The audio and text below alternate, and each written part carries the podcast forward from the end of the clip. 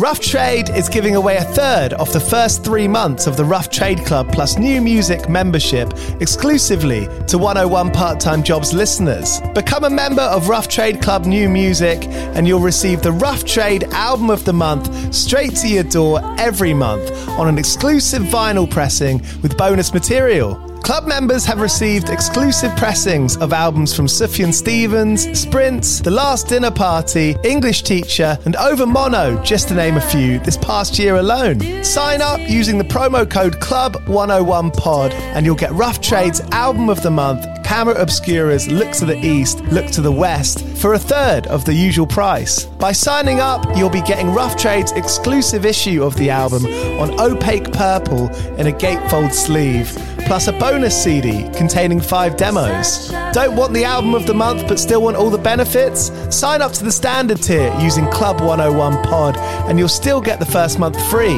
You'll also get free shipping on all orders, 10% off at the bar and on secondhand vinyl in store, and exclusive access to sold out Rough Trade events. So don't hang around. Head to roughtrade.com slash club and sign up with the code CLUB101POD.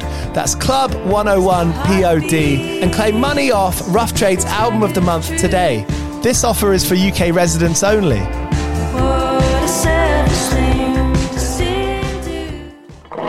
Do you play in bands? I did for the longest time. And I wish that I knew that DistroKid was a thing. I don't even think it existed back then.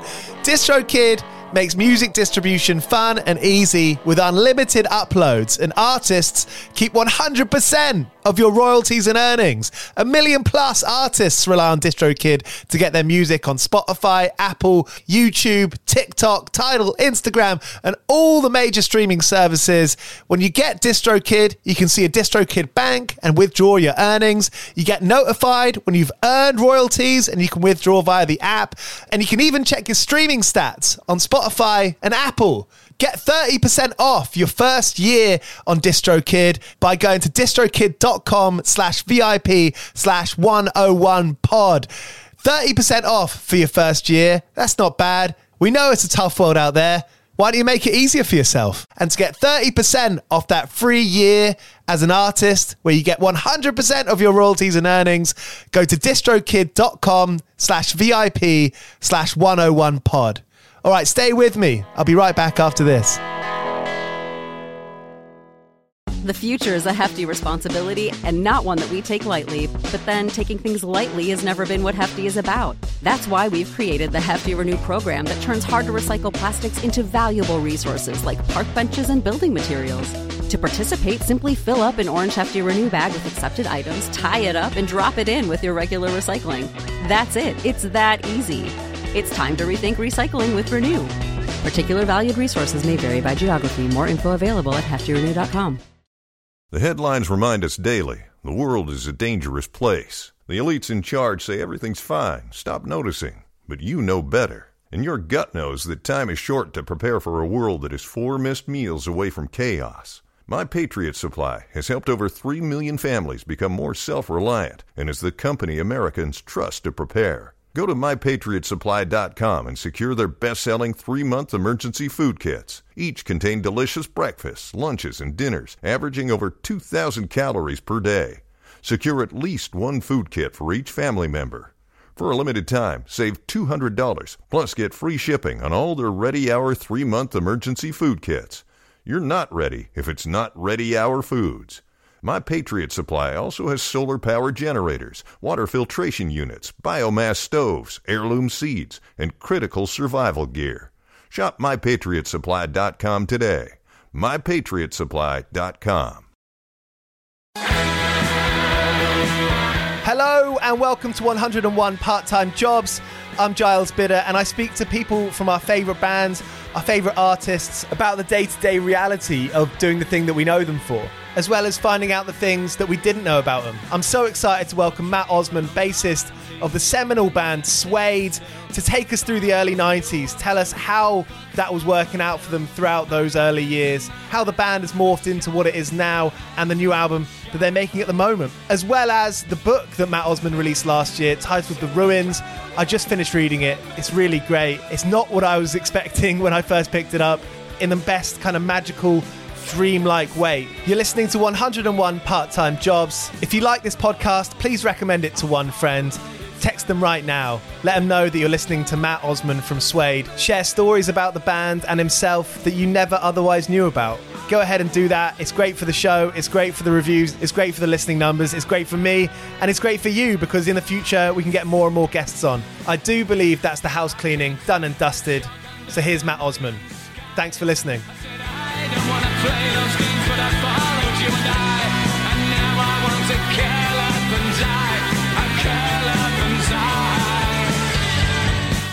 I feel like maybe it's it's and maybe you can put the record straight here, but there's that kind of rhetoric, that narrative that in the 90s, so in the in Suede's formative years, that there was this kind of big money in music, uh, more so than there is today. Would you say that's accurate? Oh yeah, you can make a living from it. You know, I mean, it, it's the, the two things that are very different from from now is you know if you sold some records, you actually got paid uh, which was very nice.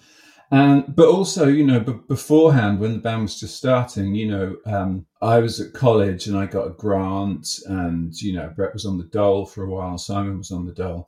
You know, you were able to kind of live, however, kind of poorly, um, without working, and it's.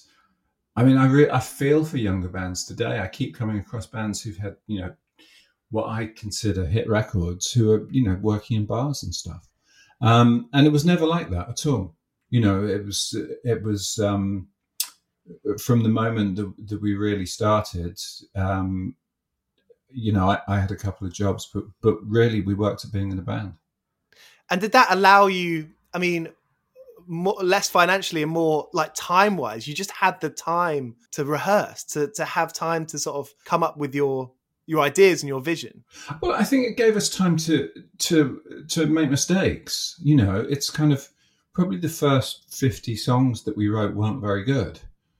You know, we went through set after set of kind of like terrible, you know, kind of very Smithsy things. And the, the combination of the, of the time we got from not actually being on our uppers uh, and the fact that you know there was no way of, of anyone hearing a young band before you know until they toured it just meant that you could you know we played so many gigs to five people and a dog um, which i hated at the time but you know it's a it's a, it's an incredible schooling you know what i mean? We learned what didn't work and my god there was a lot of it that didn't work um, but you know, one of the reasons why when we came along, it it did seem, I think, to a lot of people like this overnight success is is because we, you know, we we we'd made our mistakes in in in private. Well, virtually in private. Suede gigs were virtually private. Yeah. When you said you feel for young bands now, I, I completely understand from the level of everything you put out there, demos. There's they're always going to be online somewhere. Yeah, terrifying. You know, I mean, I really wouldn't want any, anyone to hear the the very early stuff that we did. It was terrible. And I, have read that the the second demo got picked up by Gary Crowley on a on a sort of London radio station at the time. Was that the first big thing for you? Oh yeah, we were so excited. I mean, genuinely so excited. It was the Gary Crowley demo clash, and uh, yeah, he played like two London bands a week, and and and they were up against each other. And again, it's Tara. You know, you go back and listen to the songs, and they're very, very, they're very twee but yeah, for us that was that was huge, huge excitement. That was you know, I mean, you were on a radio station; it was unheard of. I mean, even in these sort of few minutes that we've been chatting, there are sort of two main common factors of some of my favorite British bands: the fact that a most of them were on the dole, and b Gary Crowley played, you know, had one of their first plays. He, he was he was a real supporter, you know. He was he was great, and I still see him every now and then he's he's good friends with with an old friend of mine, so we go out every now and then, and he still has that absolute joy de vivre about new music and London music. You know what I mean? He's it's it, it's so easy to become kind of jaded and cynical about these things, but he just doesn't seem to. He seems to you know hear it with the same fresh ears that he did, you know, five hundred years ago when we were on his show. So when he played you, did that was that like a, a kick up your ass in this in the respects that did you think all right you know maybe we should start looking at how we're going to navigate how we're going to sort of it's a gross word really, but you know, capitalize on this? What can we do next? Well, I think we thought it was going to have more effect than it did. To be honest, you know, it's it's it didn't really get us any gigs, and and that was all we really cared about at the time was was kind of was getting gig, get, basically getting support gigs because you know no one was coming to see us on our own, so we were just constantly doing that, um, you know, kind of badgering people for for support for support gigs. I mean, for a while we had um, some people at ULU who were who were managing us, and that meant that we would just sneak on the bottom of, of loads of bills, you know, Teenage Fanclub and Empire of what were they called? Theatre of Dreams and all these kind of these bands. Um, and we became kind of like we, we we supported everyone, you know what I mean? That that was our thing. It's been one of the things that we kind of took from it was we didn't realize at the time that you know for a proper tour or anything you had to pay to support these bands which is which is why major label bands were, were supporting kind of indie bands. So i mean it's one thing that we've never done. We've always just taken out support bands who we like since then because i can remember at the time just not understanding you know going to see bands that we loved and seeing these terrible support acts. And then just suddenly you're kind of like oh right. And, and looking back at that time, did you have this kind of self motivation? Did you have a, a huge amount of confidence at that time? I think you kind of almost fake confidence at, at those stages. You know what I mean? Because because no one's interested. Um, you know, I mean, I, I, think in a funny way, Bernard was probably the, the, one with the most confidence. You know what I mean? He was he was such a, a kind of prodigious talent and and so young when he was kind of doing it that um, he was he was kind of he I think he was always quite sure of his talent, um, and I think me and Brett were, were, kind of slower to it. You know, when I met Brett, he was a he was a guitarist. You know, he didn't he didn't particularly want to be a front man, and he had to I think learn it. And one of the things is you, you just you, you can't really fake it in front of five people that's the problem. You know, it's it's it's it's kind of like you can be as confident as you like, but you're still going to look a dick. You know, so we almost kind of learned it along with uh, with our audience. Do you know what I mean? It's it's it's it's the corniest thing, but but a gig is is is you know five thousand and five people, and just five of them happen to be on stage. It's all to do with the energy and the kind of willed suspension of of disbelief that that you get at a gig, you know, the, the, the, way people behave. So I, I don't know. I mean, we got to the stage that I think we thought the songs were really, really good. You know, I, I, when we got to the point that we were writing things like, you know, Pantomime Horse and Metal Mickey and things like that, I think we were thinking, okay, we're, we're ahead here of, of, of the bands we're going to see. But, you know, I mean, confidence comes from, uh, you know reaching people moving people that's that, that that's the thing that makes you feel it were you taking care of yourselves at the time in terms of the organizational skills and the kind of you know the sort of managerial roles? Um, no we had managers. We had a couple of managers. Um, so just the idea of Suede taking care of anything is is is terrifying especially back in those days. Oh, um, oh yeah? Any good stories with that in mind? No I, we, we were just, you know, we lived like tramps basically. You know, uh, we had no money, and it's not like we could cook or drive or, or do anything. So we lived in a kind of a series of houses around London. You know, often, you know, I lived with Bernard for a bit. I lived with with Brett for a long while. I lived with Neil for a bit. Um, we just had that kind of thing of uh, of just not really being able to function in society, you know, especially me and me and Brett have been students, so we didn't really, you know, we hadn't had to kind of like live in in any kind of proper way, uh, and we just lived for for for gigs, really, you know, going out trying to get into gigs for free. We had management for a while. Ricky Gervais managed us for a very short while, um, and that was before any of his comedy stuff, was it? Yeah, they, he had his own band. He had a couple of bands actually. He had a band called the Passchendaels and then a band called Son of Bleeper, who were kind of, you know, the kind of songs that he sings as David Brent, the kind yeah. of free love on the free love highway. They were pretty much like that. You know what I mean? It's kind of. I, I always say to him, you know, that that those songs aren't really pastiche. They're just things he had lying around from from from those days.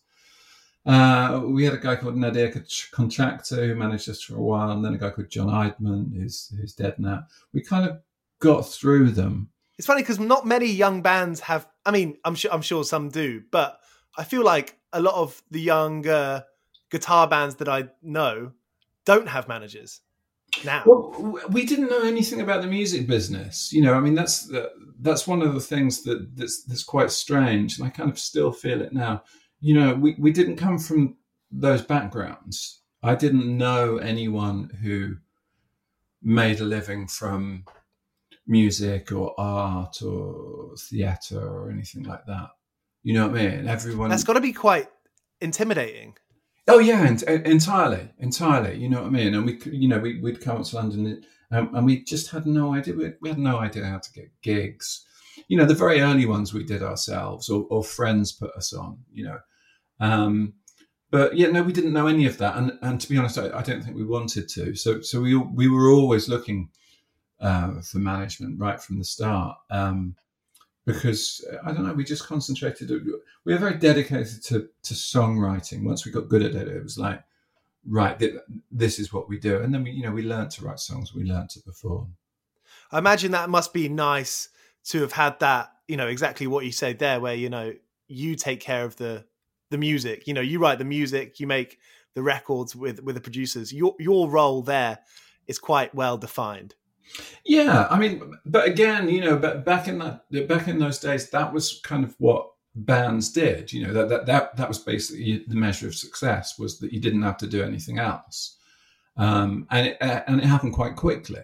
You know what I mean? I I mean, I had a job for about a year. I worked in the subtitling department at the BBC, and oh, sort of industry. Uh, yeah, well, it really isn't. I mean, I was a runner basically. I, I basically went between the two buildings, between between uh, the White City building and, and TV Centre, because I was cheaper than a, than a taxi. Um, and that was basically what I did. You know, a kind of a trained a, a trained mule would have been more efficient. but you know, um, I quit that when I before we had a single out. You know what I mean? Just just because you had the faith. Um, yeah, and people were coming to see us, and you know, it, it, was what I was going to do. It was just a case of you know that this is the time to dedicate it, and, and like I'm saying, you know, it was it was uh, it was easier in those days. What you said about the the dole and the and the student loan, it, it has changed now. I mean, I, I went to uni not too long ago, and, and you know the fees are ridiculous. Yeah, I mean, I, uh, still every now and then I kind of break it to to to to like writers and, and musicians that I work with that I got paid two grand a year to go to college. It, it, it wasn't just that I didn't have to pay. I mean, I got money for it and subsidized housing and all these kind of things. You know, I just and just took it for granted. Um, you know, and lots of lots lots of the early kind of ideas about what Suede was going to be was was when me and Brett were, were both at college, you know, and just using that time to explore London and and to get into music. So as Suede rolled on, did you did you find yourself hungry to know more about the music industry, or was it the no, opposite? No, I've got. I mean, I've never had a lot of interest in it. You know, it's it's at the heart of it. You know, there's a reason why there's two words to music industry. You know, there's there's the music and there's the industry, and the actual industry is no more interesting, to be honest, than than kind of accountancy or something like that. It's just the parties are better. I suppose the appeal to to a fan, perhaps who maybe doesn't know much about the inner workings, is I suppose you know the attraction is the you know creative control. I suppose. Yeah, I mean the thing is, uh, I mean we never had really had any problems with, with record companies in terms of creative control because we always knew what we wanted to do. I mean, generally when when you hear bands kind of complaining about you know record companies doing their videos and doing their sleeves and trying to dress them and stuff, it's because they don't have any ideas of their own. And we were pretty, you know, fully formed about that. I mean, we've always done our sleeves, we've always commissioned our own videos. Uh, we've never had a stylist or anything like that. I think I think most you know most kind of um, interesting bands have an idea of themselves. You know what I mean? And, and one of the problems I've always had when when working with with kind of outsiders is they never care quite as much as you. You know, unless you get someone like a Peter Saville who's just obsessed about what he does, you're always better off doing it yourself. You know, when when I when I came to write my first novel, one of the first things I had in the contract was that I would do the cover because I just I don't like book covers generally. And coming from the music world, that just seemed completely normal to me. You know what I mean? It's it's kind of like the idea that someone else would decide how something I made looked is is kind of anathema to me. When you when you say that, you know, no one's going to do it better than you or care more than you. Uh, before you, yeah, as as you mentioned, the book that says to me, you know, writing seemed like obviously now it does, but did it always seem an obvious choice of something that you wanted to do? No, not really. I kind of assumed I would be a musician for my entire life. Um, you know, I, it's it, it's kind of weird because you know that bands split up, obviously, you know, but you're just kind of not mentally prepared for it in any way. It's like it's like when you're 20 and someone talks about death.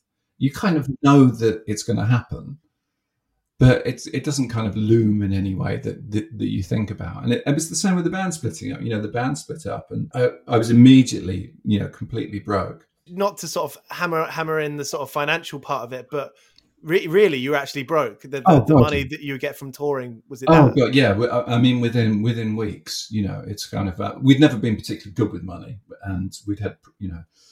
Our, our accountant for, uh, for most of the 90s is in prison now. Really? Gives you an idea of how, how well organized we were. No um, way but you know when i came to so when i came to actually working it was like my god what can i there's actually nothing i can do um, so i ended up working as a journalist. I ended up working as a, writing about uh, travel and arts and stuff like that for for newspapers and magazines um, because in a weird way it seemed the the closest thing to to music in a sense in i can the, see that. Yeah. that it, it, you know it, it's kind of it comes from within, you know. Um, though you know, I mean, most journalism you're working to you're working to a brief and stuff like that. Um, but when the band got back together, I found that I missed writing. That um, there was something about the way it made you think about the world and the way it made you kind of understand yourself a little bit better. That uh, then I started writing kind of short stories and things like that. So, you know, some ideas would come to me and there'd be a musical idea, and another idea would come to me and it'd be like, oh, that's a story. So, you know, I mean, if Suede had never split, if we hadn't had that decade away, I don't know whether I w- would have done it. I'm a, a hugely lazy person. Um, really? Yeah, yeah. Generally, you know, it, it, takes kind of the threat of, of of kind of bankruptcy to get me to do something else, and I'm really glad I did.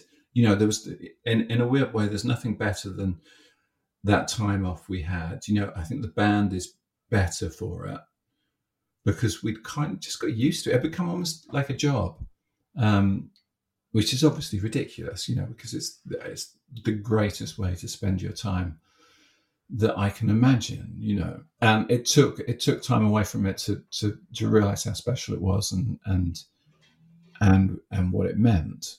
Um, but also, it kind of taught me that that I could write. You know, I mean, that's one of the things we all everyone thinks they can write. So, you know, working as a journalist and getting paid for it.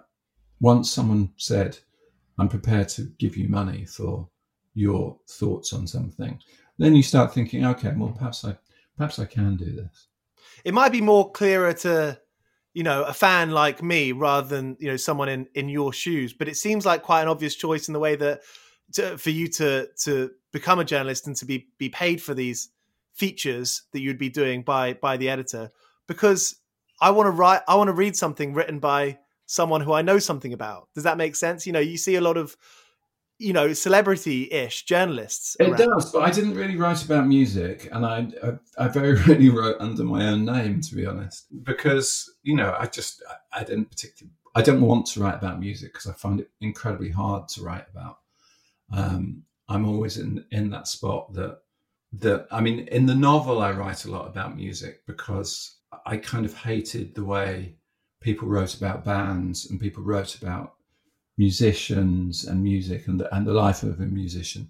But as a journalist, you know, I wrote I wrote a lot. Like I said, I wrote a lot about travel and I wrote a lot about um, about art and often things that I didn't know much about, just so that I could kind of explore them while getting paid for it. Someone once said that, that there's that old thing that they always say of writers: write what you know.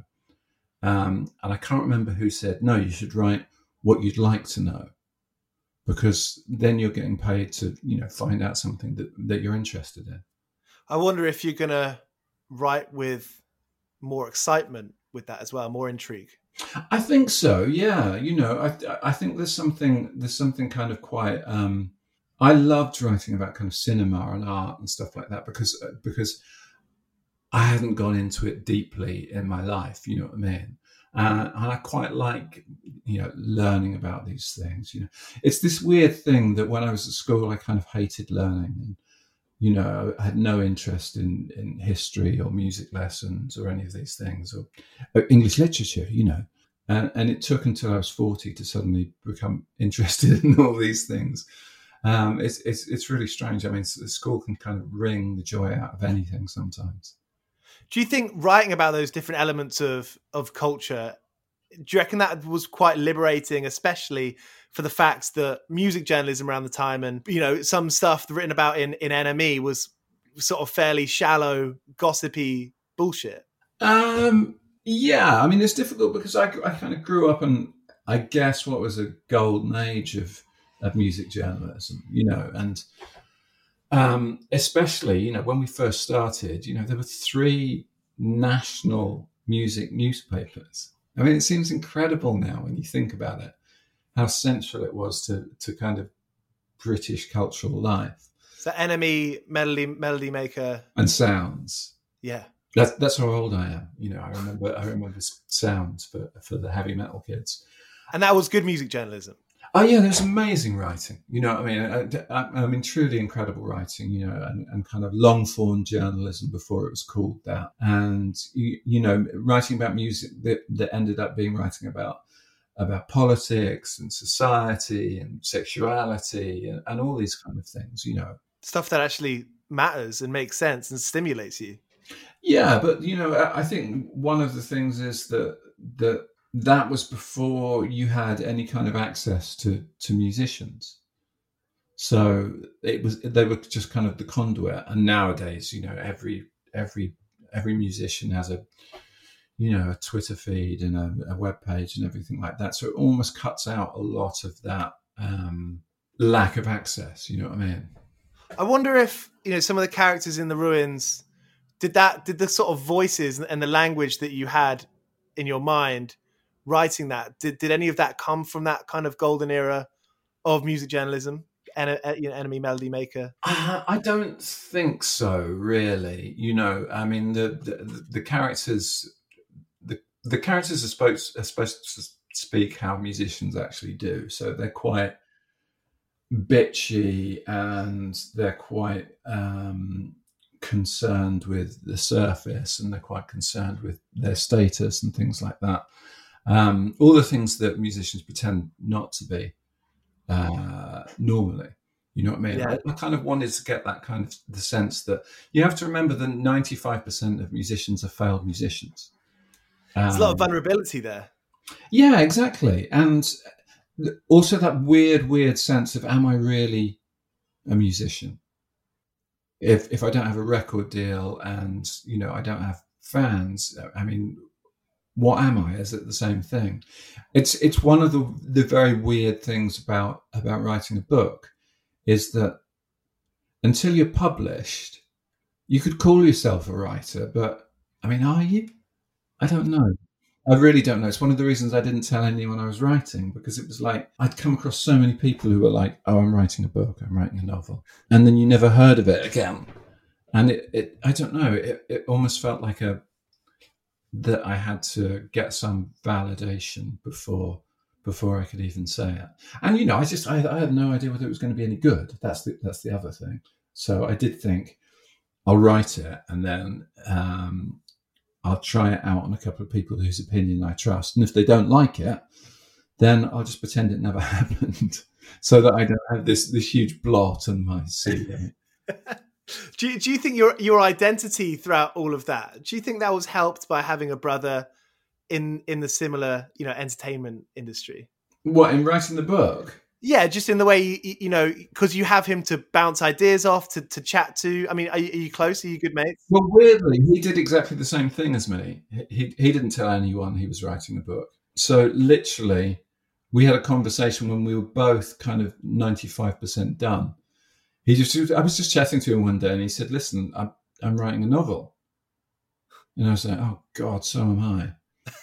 um, and it was a, it was a very very strange experience. So we, we kind of swapped novels when they were pretty much done before we both had publishers, but but when we were kind of we thought we were finished with it, and it was it was genuinely terrifying because it was like first of all, what if it wasn't any good, which would be terrible, and and secondly, what if they were really similar?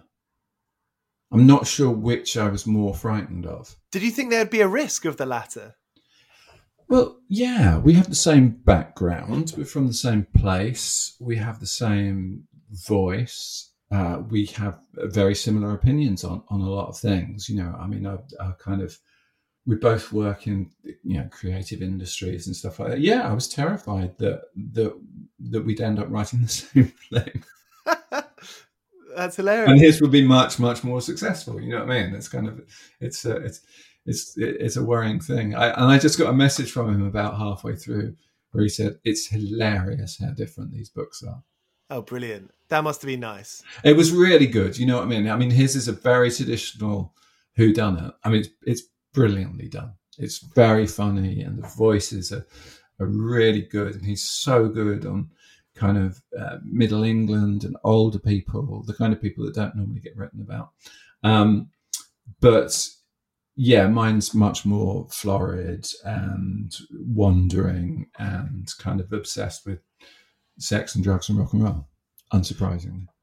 What's the story of linking up with Repeater, figuring out the the logistics of it? Had, had you started? Did did you send them a, a transcript to begin with? You know what? It it went the longest way around. Tariq, who who owns Repeater, runs Repeater, is a really old friend of mine. Um, he's a, he's a wonderful novelist, uh, and I think Repeater's a, a fascinating publishing house. You know, in the midst of kind of industry wide crisis, they publish a ton of books and they do really well, and they're really brave about who they publish. Um, so when I finished the book, he was the first person I sent it to. Not to have it published on repeater. But I wanted, I sent it to him and said, look, just tell me, is it okay?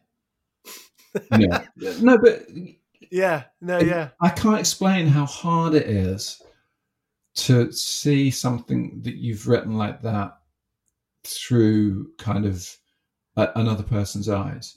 And I know I've known Tariq for a long time and I trust him and I was just, you know, and if he'd said to me, it, it's just not very good, then I, I probably just would have done nothing with it.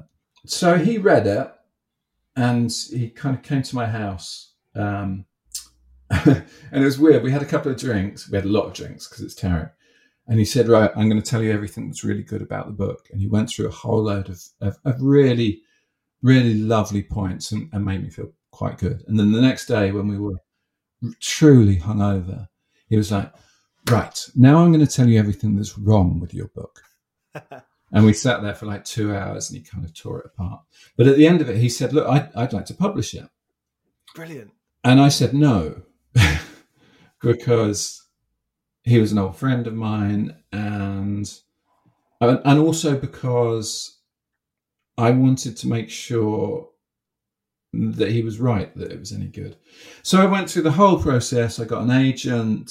Uh, it went out to lots of other publishing houses. I got off- offers from other people, um, and it was only then when I started talking to other publishing houses that I realised uh, how much I liked what Repeater were, were doing. So, for example, Repeater were happy if it only came out in paperback. I find the whole hardback thing just ridiculous. I've never really understood it. It's quite expensive, isn't it? It is, and you know, it's it's it's so weird because you know, with with with, with records, it's fine. I've kind of made my peace with with the idea of you know limited editions and uh, you know expensive expensive editions with pictures and stuff like that. But the the deal with them is they're all released at the same time, so you get the one that you want. Um, but with publishing, it's this weird thing that the, the hardback comes out, and you have to buy it if you're interested, and then the cheap proper one comes out six months later. So they were, I mean, straight away they were kind of like, we can do a, a hardback, but we don't really believe in them. And and I said to them, look, I want to do I want to do the cover myself. I don't really I, I love their cover designers, but it's just it's something I wanted to do. And they were just like, oh, that's fine. I mean, they've done it before. Weirdly, they they, they did um, Terence Stamp's autobiography, um, which is fantastic. It's really really fascinating, but um, none of the big publishers would would do it because he said he wanted his own cover, this weird mosaic thing. Um, so it's it, it, it's a strange thing. So yeah, I went all the way around the houses, and if I just said yes on that first day, it would have saved me six months and, and commissions and all those kind of things. But you know, I had to. I think I had had to check that someone else would would have bought it anyway. I feel slightly guilty for for laughing when you say you know you, you give it to someone else just to make sure it's you know okay. But I guess what that really shows me as well is this kind of fascinating element of having this huge amount of discipline and belief and vision or ideas, whatever you want to call it, but at the same time, balancing that out is this total awareness that what you're doing, you know, you're not, you know, is it is it good? You know, and I wonder if that's very very similar to to writing music. It's so much easier with music. It it really is because because you do it song by song and you know sometimes a song can be written and recorded in two or three days and you can play it to people and you can alter it you know it's you know songs get remixed and all these kind of things that it's always a work in process in progress and and there's always kind of you're always fiddling with it and there's five of us in the band you know so it's kind of it's a collaborative process um, the thing with the book is you know there are days when you're a hundred thousand words in and you've been working for two years and you just think it's just just not very good. You know what I mean? You got no one else to say, actually, nah, nah, it is good. Yeah, totally. You know, it's it's it's it's it, it's quite a lonely process, and I've got so much respect for people who do it on their own or who do it without another creative outlet you know, I mean, like I said, I, I, could afford to kind of do it, and if it didn't work, then I'd just go back to being a rock star. You know, it's not it's not the hugest um, uh, the hugest problem. But I work a lot now with with, with kind of writing classes with, with, with young writers and new writers, and you know, they're writing. Some of them have got kids, so they only write once the kids have been put to bed. You know, and at weekends or they're at school, you know, and they only get to work at the weekends. And I've got so much respect for people who put in those long hours for no reward, uh, you know, often for kind of like two or three years.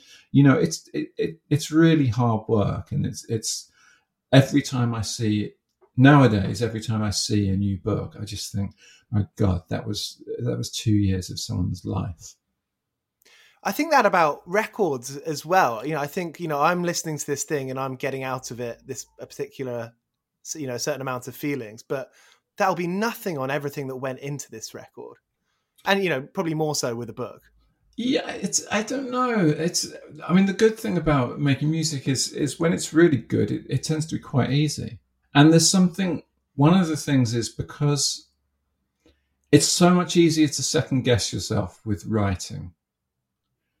Because because music is the weird thing is the thing you use to talk about writing and think about writing is words. So it all gets kind of jumbled up. The nice thing about music is it's a language of its own and it either works for you or it doesn't. So a lot of time with writing, I'm kind of like, oh, I'm not sure if this is, does this work? Whereas with music, it's usually, you just listen to it and go, no, that's wrong. Or yeah, this is the one. Um, I don't know. I find it's much less um, instinctive I think, with the writing. In the in the in the sort of in the decade off from from the band, was there anything that brought you anything close to the fulfillment of being in the band and now looking back on it and with hindsight you know the kind of fulfillment that you might get from from writing a, a, book did you get that from journalism no i don't think i did actually i mean the weird thing is i, I one job i did is i did a, a, a london guidebook yeah, look cool. Yeah, um, and we, we, wrote a guidebook, and there was kind of like thirty of us, and and hardly any of them were from London originally. And I, I must admit, I absolutely loved that. I loved just wandering London, finding interesting places, talking to people there. Um, I, I, I, do love this city, you know, and it constantly, it constantly surprises me and constantly, you know, excites me. And I still, you know, a rainy day in Soho is is, is bliss to me. Um, and I, I, can remember thinking at the time, oh, you know, if you're going to do something else, this this is quite good. But then, you know, when we got back together, and the first time we played, when we played at the Royal Albert Hall, there was a couple of moments when I was just like, God, there really isn't much like this. There's nothing quite the immediacy of it and the physical nature of it. Just the, the feeling of people singing a song back to you the feeling of uh, just making a real racket is it's pretty good. One of the things we said to ourselves after that gig was we have to make sure it's it's special like this every time we play. You know it's one of the reasons we don't play as much as we used to uh, we don't tour as much. We don't go as far because I'm loath to let it become humdrum. Yeah. Yeah. I wonder if it would just be cruel to never let yourself, you know, feel that high again. Yeah, and but, but to be honest, having having the time off is what made it special. You know, I mean, one of the things is that it's like I was saying before, you don't really understand that these things can end, that that they can break. You know what I mean? It's it's like it's like it's like the time your first relationship ends. You know what I mean? And you just uh, can't think of what you could do when it does. Yeah, and you just didn't really understand. You know, there was some stupid bit of you that just thought this is forever. You know what I mean? And what it means is it's i don't know every time every time we play now i have in my head you know it might be the last time.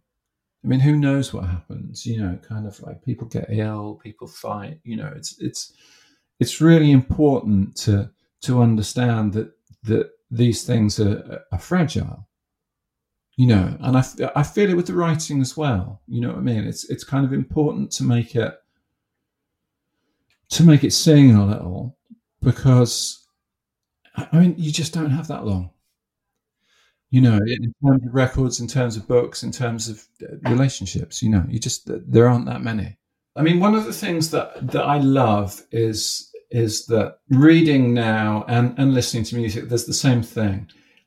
If I if I'm listening to something that's good or, or okay, I can kind of listen to it as a musician and kind of pick out the bits that are good and pick out the things that are worth stealing and pick out the mistakes. And it's the same the same with reading. You know, it's kind of like, oh, I see what they did there. But the but the masterful stuff, the really good stuff, it's just it's unknowable. You know what I mean? When when I hear a Grace Jones Nightclubbing or I read Kavalier and Clay. I've, I've no idea how they do it still. You know, I just, I, I read it and I listen to it like a fan, like a teenage fan, just going, "Oh my god, this is magic! How do they do that?" And you were you were in the studio in February this year. I was reading. Yeah, we we we were touring and we and we started writing for for a new record. Yeah. Tell me tell me about that. When did that start? How did the what were the beginnings of, of, of those sessions? Uh, we're we're always writing. I mean, we, we're, we're kind of always writing, and um, and the idea was that we were going to be uh, touring a lot this year. Actually, we had lots of festivals lined up, uh, and we were going a few places that we hadn't been for a long time. There were gigs in Australia and South America. Um, so we, we had an idea that we were going to road test a whole load of new songs, which we don't normally do. Um, but we, we wanted to make a really kind of live record.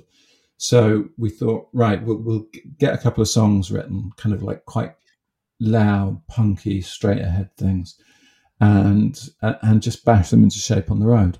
Um, and then, of course, COVID happened, and uh, we haven't played a gig since oh God Pattaya in February. Wow. And you haven't been in the studio either. We've been in and out. Yeah, we've we, have we have done some demoing and stuff. I mean, the nice thing is that that the studios are empty, so uh, the rehearsal room that we use, we we had the whole building to ourselves for a while. So we've got a record pretty much ready to go, pretty much writ- written. You know, we were our own little bubble all over the summer. But I mean, what we do with that when when there are no gigs coming up is is I don't know. Given all the time that you've had, you mentioned earlier. I mean, we we we've been jumping around time frames a lot, but you know, working at working doing the Cool thing, the, the the London Guide. What parts of London really stuck out for you? I mean, I live in Deptford, and I only over the last couple of years have I learned how amazing the history is here. Oh, Deptford's fascinating. Yeah, yeah, it's really interesting. Um, I I love the river. To be honest, I, lo- I love the Thames. Um, I really like kind of um, places like the the north bank of the Thames by the city, where you've got these incredible kind of like skyscrapers, and you know they're, they're um, you know people are making billion dollar uh, deals on one side, and then you walk down, and you can just walk onto the the foreshore there, and you can pick up old bottles and kind of Victorian money and, and, and kind of buttons and stuff. I, I, love the way this this kind of uh, the river kind of cut, washes old London through the new. I like Richmond a lot. I love Soho. I, you know, still it still has just that slight air of of of danger to it, and I just love the way it, it changes every single week. You know what I mean? It's it's almost like a, a show. You know, you go down there and, and there's something new. There's some new cuisine that you've never tried. I often feel like I maybe missed out on, you know, quote unquote real Soho. I work at Soho Radio now as a freelance producer, so I'm in there all the time. But you know, I grew up going to gigs at the Astoria and Mean Fiddler too. Yeah, and that, and that was a ve- that was so special, you know. And I don't think that I'm looking looking back with you know too rosy glass, you know, too much rose tinted glasses thinking that. There, there was a real period of time there and i feel like i you know and that was in the early 2000s so i wandered through the 90s you know. I mean what, I think, what, was that like? I think it's i think it's just that sense of having an entire world at your doorstep you know. What's happened with with the way gigs have gone and and everything the way sports and shopping and all these things is it's all these kind of megaplexes in the suburbs. And the thing about Soho was it was, you know, you could spend the entire day there. You could, you could breakfast there and shop for records there and buy clothes there and go for drinks there and go clubbing. Uh, and you walk the whole way. And anyone who was interested in London was, was going to be there you know, I, I, I like that sense. I like the sense of a centre to town. You know what I mean? The, the kind of the bullseye of a city. Totally. One of the one of the reasons why I wanted to write about London and LA in in the ruins was because I, you know, I was writing about twins, and I always think of as them as the, the two most opposite of the of the Western cities. You know, London is kind of it's convoluted and it's dirty, and you have to walk everywhere, and it's unknowable. Um, and then you go to LA, and it's you know it's laid out on a grid, and you have to drive, and there's mountains and beaches, and you know what I mean, kind of wildcats and stuff. So yeah, I just I love the I love the sense of of there almost being kind of like a town centre. I mean, I grew up in in in a satellite town. I grew up in, in Haywards Heath. So London was always calling to me. And then when you get to London, it's kind of Soho is is is kind of like the center of it. It just it it, it feels like the center of the world. And I, am sure if you live in, you know, New York, you, you think the same thing about Greenwich Village, you know, and if you live in Tokyo, you think the same thing of Roppongi. You know, it's it just felt like where it was at. So all the production companies are still based there as well. Yeah, no, I love that. You know, I I, I love the fact that that, that, that you know London's a working city. It's not it's not like Paris. You know, it's not it's not particularly pretty.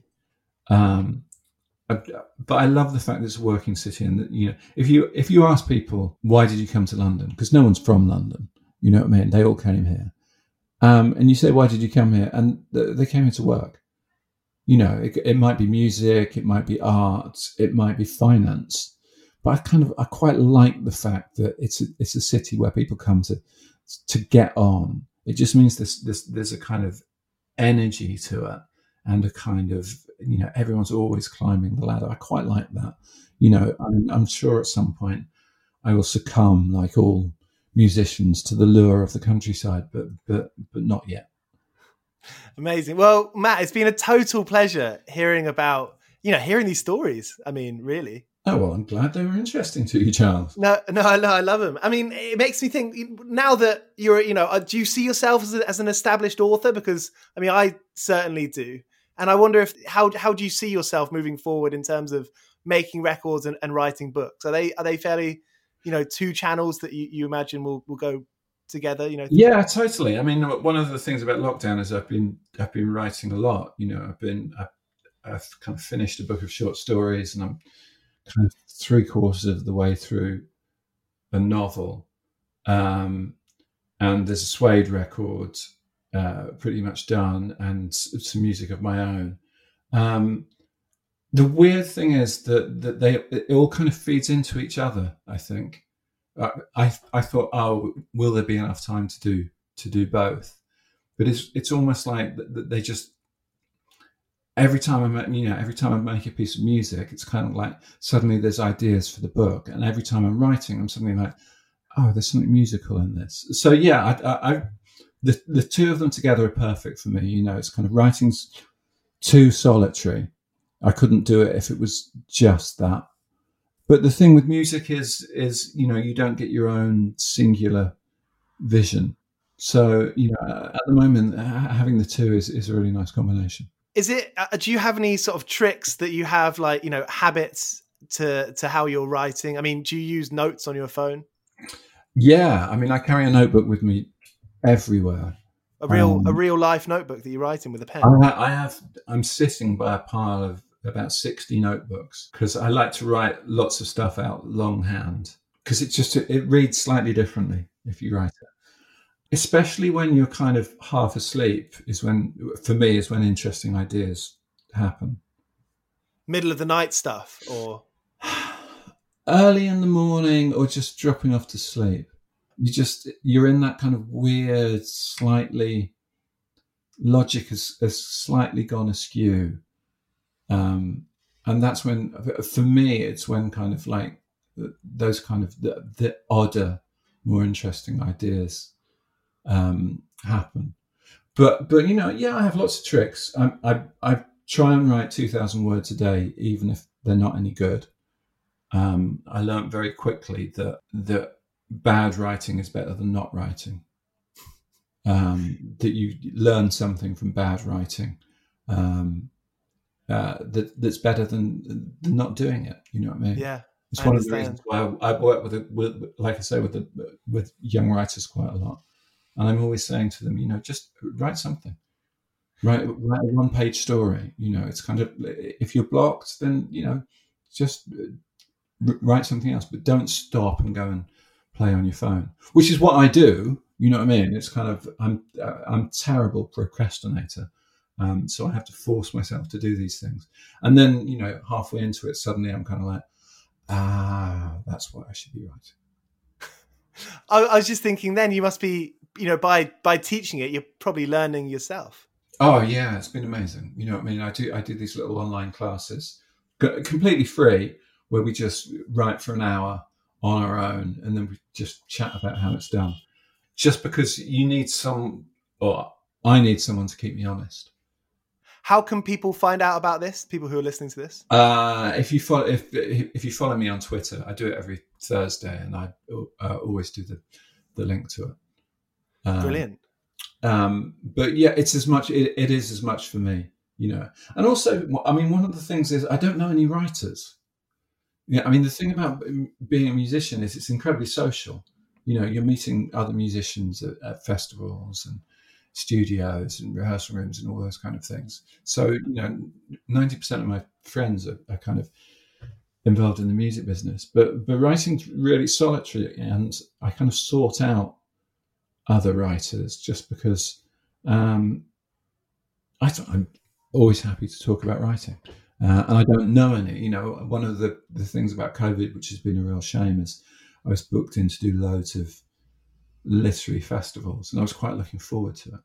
Do you have any news on the? Um, do, you, do you have any plans for the the book of short stories? Is there a release a release date for that? No, I might I might I might release it for free on on my website. I'm constantly frustrated by uh, the slowness of the publishing industry. It takes like a year to do, literally a year to do anything. Me and my brother were just constantly on the phone to each other, going, yeah. So when's yours coming out? Eighteen months. um, so uh, yeah, I might I might do it that way and and and and just take a loss on it because um, because um, I'd like to have another novel out next year and I don't want them to kind of collide with each other. And then there's the Suede record, so yeah, yeah. And you kind of generally stay out of the marketing of of of the book and the way that industry works. Um, I, I try and be a little bit involved for the simple reason, uh, as I was saying before, it's I care about it more than than than most other people. You know what I mean? And again, it's it's that thing. You know, it's there's, so many writers I know they hate the cover of their book, uh, and it's just because they didn't have the courage to, to, to, fight for it. You know what I mean? I mean, sometimes there's nothing you can do about it, but you know, it's kind of like I've got so many friends who, you know, if they're if they're a female writer, they suddenly find themselves with a book with a pink cover, uh, or if there's a crime in it, suddenly it's a you know a man in a trench coat walking down a rainy street, you know, and it's just it's so dispiriting. So yeah, I try and get as involved as I can, really. Brilliant. I think that's such a positive note, especially now that we live in a world where know, we can self-publish if we wanted to, and we we can self-release. Uh, uh totally, totally. You know, it's it, it, it, there's a weird kind of snobbiness about it, and I think it's much harder to promote if you self-publish. But the publishing industry is such a closed shop. It's people of a certain background generally um, that I'm all for self publishing. It's one of the reasons I'm, thinking of doing some stuff on my own. It's not because I can't go through the publishing industry, it's just because I think it would be nice to show that there's no real difference in quality between something that I published with uh, you know a publishing house or something I published myself or you know those kind of things. Great. Well, Mat, again, it's been such a pleasure. Thank you so much for coming. No, it's lovely to speak to you, Charles. Brilliant. Okay, well, have a lovely rest of your day. Fantastic. And you. So there was Mat Osman, a lovely chat. Thank you so much for listening. If you have enjoyed this show, like I asked at the beginning, please do tell a friend. It's a completely independent show. I'm making this with some secondhand bodged up gear, as well as a few Christmas prezzies, and I'm really enjoying doing it and I want to continue. So, you know, I'm not afraid to ask for your help to keep it happening. You know, thank you so much. Again, please leave a review if you have time. Here's I've been working all day for me mate on the side, running around like a blue ass fly. I've been working, yeah, I've been working all day for me mate. Every bleeding minute I've been on the go, up and down the ladder like a. I've been working, yeah, I've been working all day for me mate. This is a Mighty Moon Media podcast.